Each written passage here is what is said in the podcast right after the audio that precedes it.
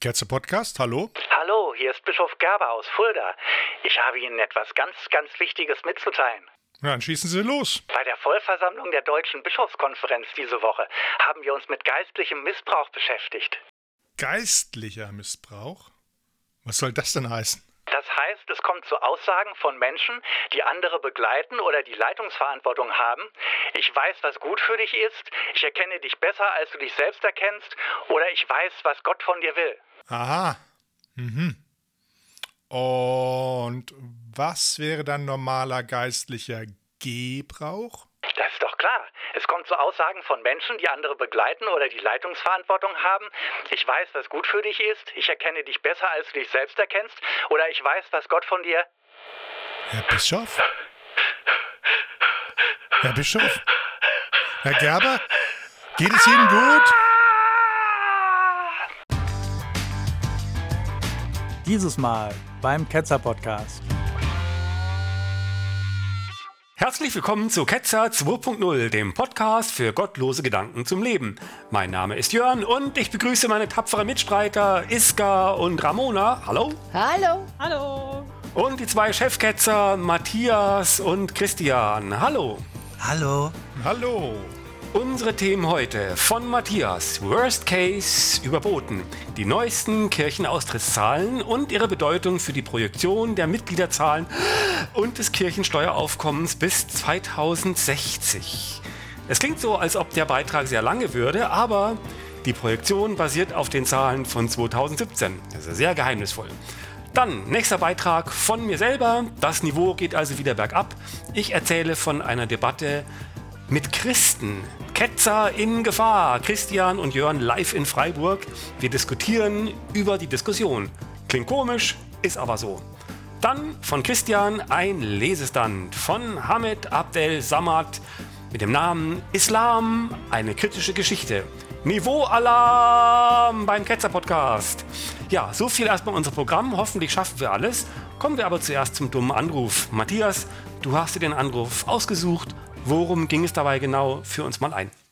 Ja, es war ja diese Woche die Vollversammlung der Deutschen Bischofskonferenz und unter anderem haben die sich mit dem Thema geistlicher Missbrauch beschäftigt. Ich hatte hier so einen dreiminütigen Podcast beim Deutschlandfunk. Schöne Grüße an Christiane Florin und Andreas Mein gehört. Deswegen weiß ich nicht, worum die sich sonst noch gekümmert haben oder ist mir gerade nicht präsent. Aber jedenfalls kam hier dieser Audioclip von Bischof Gerber, der geistlichen Missbrauch so definiert hat, dass er sagt, es kommt zu Aussagen von Menschen, die andere begleiten oder die Leitungsverantwortung haben.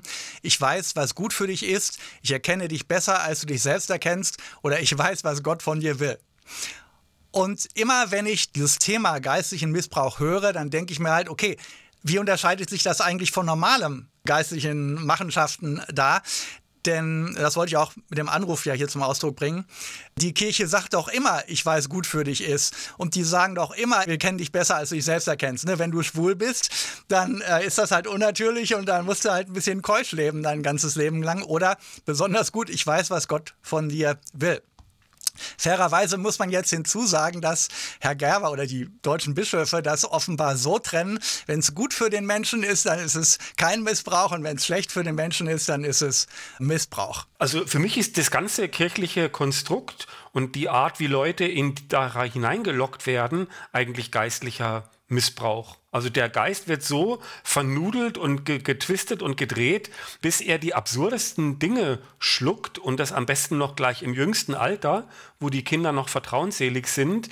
Also für mich ist der, der Katholizismus geistlicher Missbrauch par excellence. Glaube ist in meiner Hinsicht immer Manipulation. Ne, jetzt kann man Leute natürlich auch zum Guten manipulieren, aber es ist doch so, dass die Leute nicht angeleitet werden, anhand allgemeiner Regeln, die sich dann auf andere Dinge anwenden lassen, irgendwie zu richtigen und logischen Schlussfolgerungen zu kommen, sondern ja genau davon wegzukommen. Ja. Ja, also das heißt, man nimmt ihnen ja eigentlich eine Fähigkeit, auf die sie dann im Erwachsenenleben vielleicht sowieso gekommen wären. Ja? Also man, man baut sozusagen schon so Mauern auf oder man, man arbeitet so vor, dass dann die Leute in diesem System gefangen bleiben, möglichst effektiv. Und das kennt man ja auch, wenn man diese ganzen amerikanischen Videos sieht von Matt Dillahunt und diese ganzen Sachen, wo also Leute anrufen und wirklich ja so eine Art Coming Out haben und damit sich hadern und die Familie dreht durch und so weiter. Das ist doch dieser geistliche Missbrauch, dass die Leute nicht mehr sagen können, oh ja, ich habe jetzt rausgekommen, das war jetzt doch falsch. Äh, ja, so ist es halt, ne? Sondern wie die sich schwer tun und so weiter, ne? dass sie dann so eine Falle in so ein Loch gefallen sind, aus dem sie so lange dann rauskrabbeln müssen. Gute Frage, wie man jemanden sagt, was gut für ihn ist. Es gibt ja natürlich den Fall, dass man weiß, dass etwas nicht gut ist für jemanden und man da eine sogenannte Intervention machen muss. Und jetzt muss man sich mal fragen, was ist der Unterschied eigentlich zwischen zum Beispiel so einer religiösen Intervention bei einem Atheisten und meiner Intervention zum Beispiel, wenn jemand irgendwelches Suchtverhalten hat oder sonst was, um mal irgendein so Beispiel zu bringen. Und ich denke mal, der große Unterschied ist einfach, das eine ist totaler Quatsch und das andere ist kein Quatsch. Und wie kann man erkennen, dass etwas Quatsch ist und nicht? Und das erkennt man an Kritikfähigkeit. Wenn man jetzt sagt, hier, pass auf, dein Heiliger Geist und so weiter, das gibt's gar nicht, ne? Das ist Blödsinn. Dann sind die Leute oftmals sehr pikiert und reagieren aggressiv. Dagegen, wenn jemand sagt, hier, ich glaube nicht, dass ich jeden Tag hier für meinen Stuhlgang ein Abführmittel nehmen muss. Es gibt da auch Studien, dass das euch auch anders machen kann. Dann kann man da eben halt argumentieren, ach so, ja, gut, dann, dann musst du das jetzt nicht mehr nehmen. Und so muss man vielleicht dass man sehen, weil es gibt ja natürlich Eltern, die für das Beste für, ihren kind, für ihre Kinder wollen und die denen auch sagen, hier, pass auf, du kannst dich an der Süßigkeiten tätig vollstopfen mit Kram.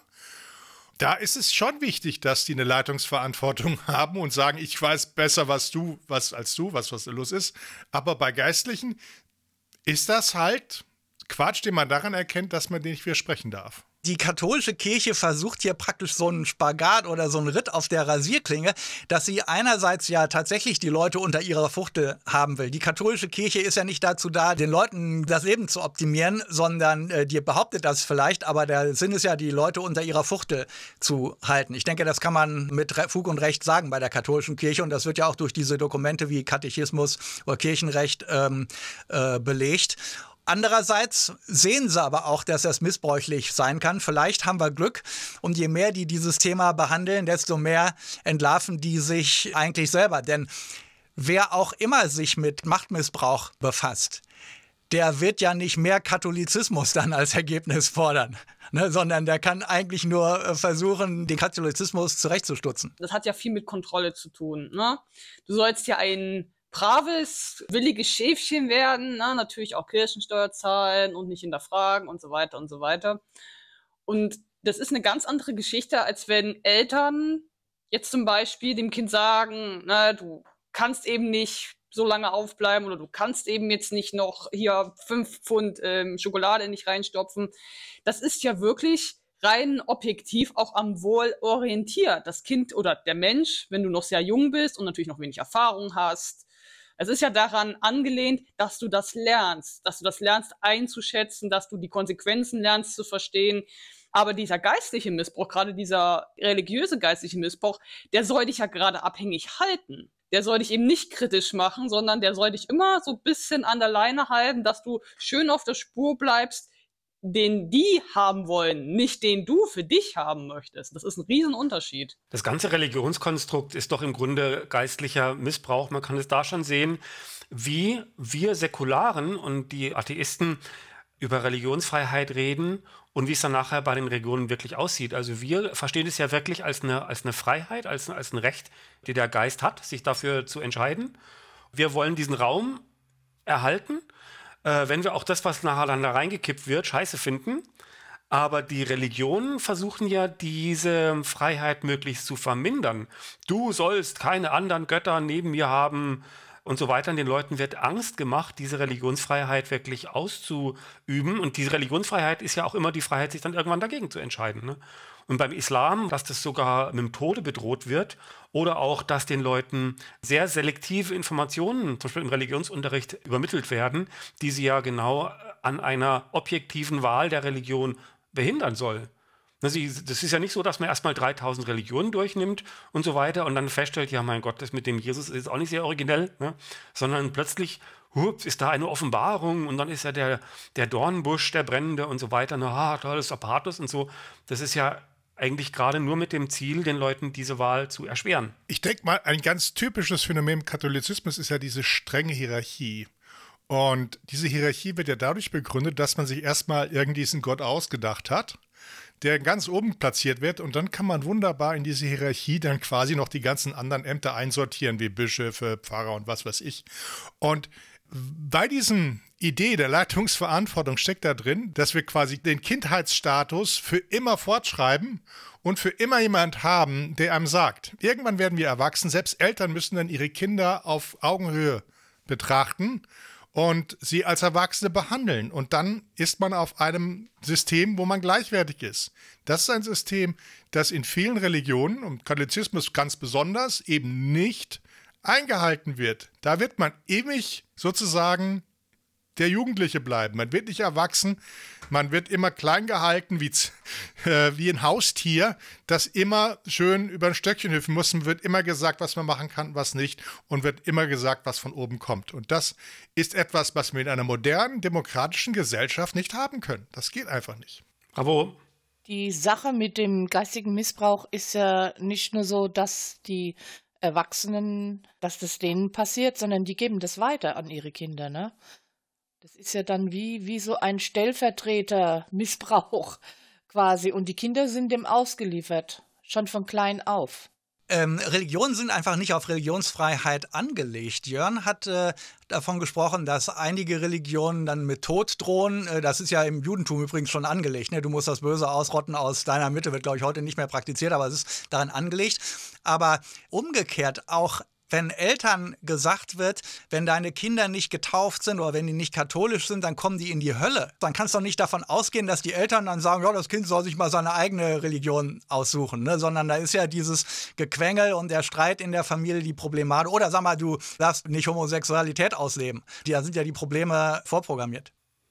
Ja, das sind so wie wenn Leute, die eine Diktatur planen, sich aber äh, durch die Demokratie in diese Position hineinwählen lassen, ne, völlig legal, und dann schieben sie den Riegel davor. Und genauso ist das mit Religionsfreiheit, die wird benutzt.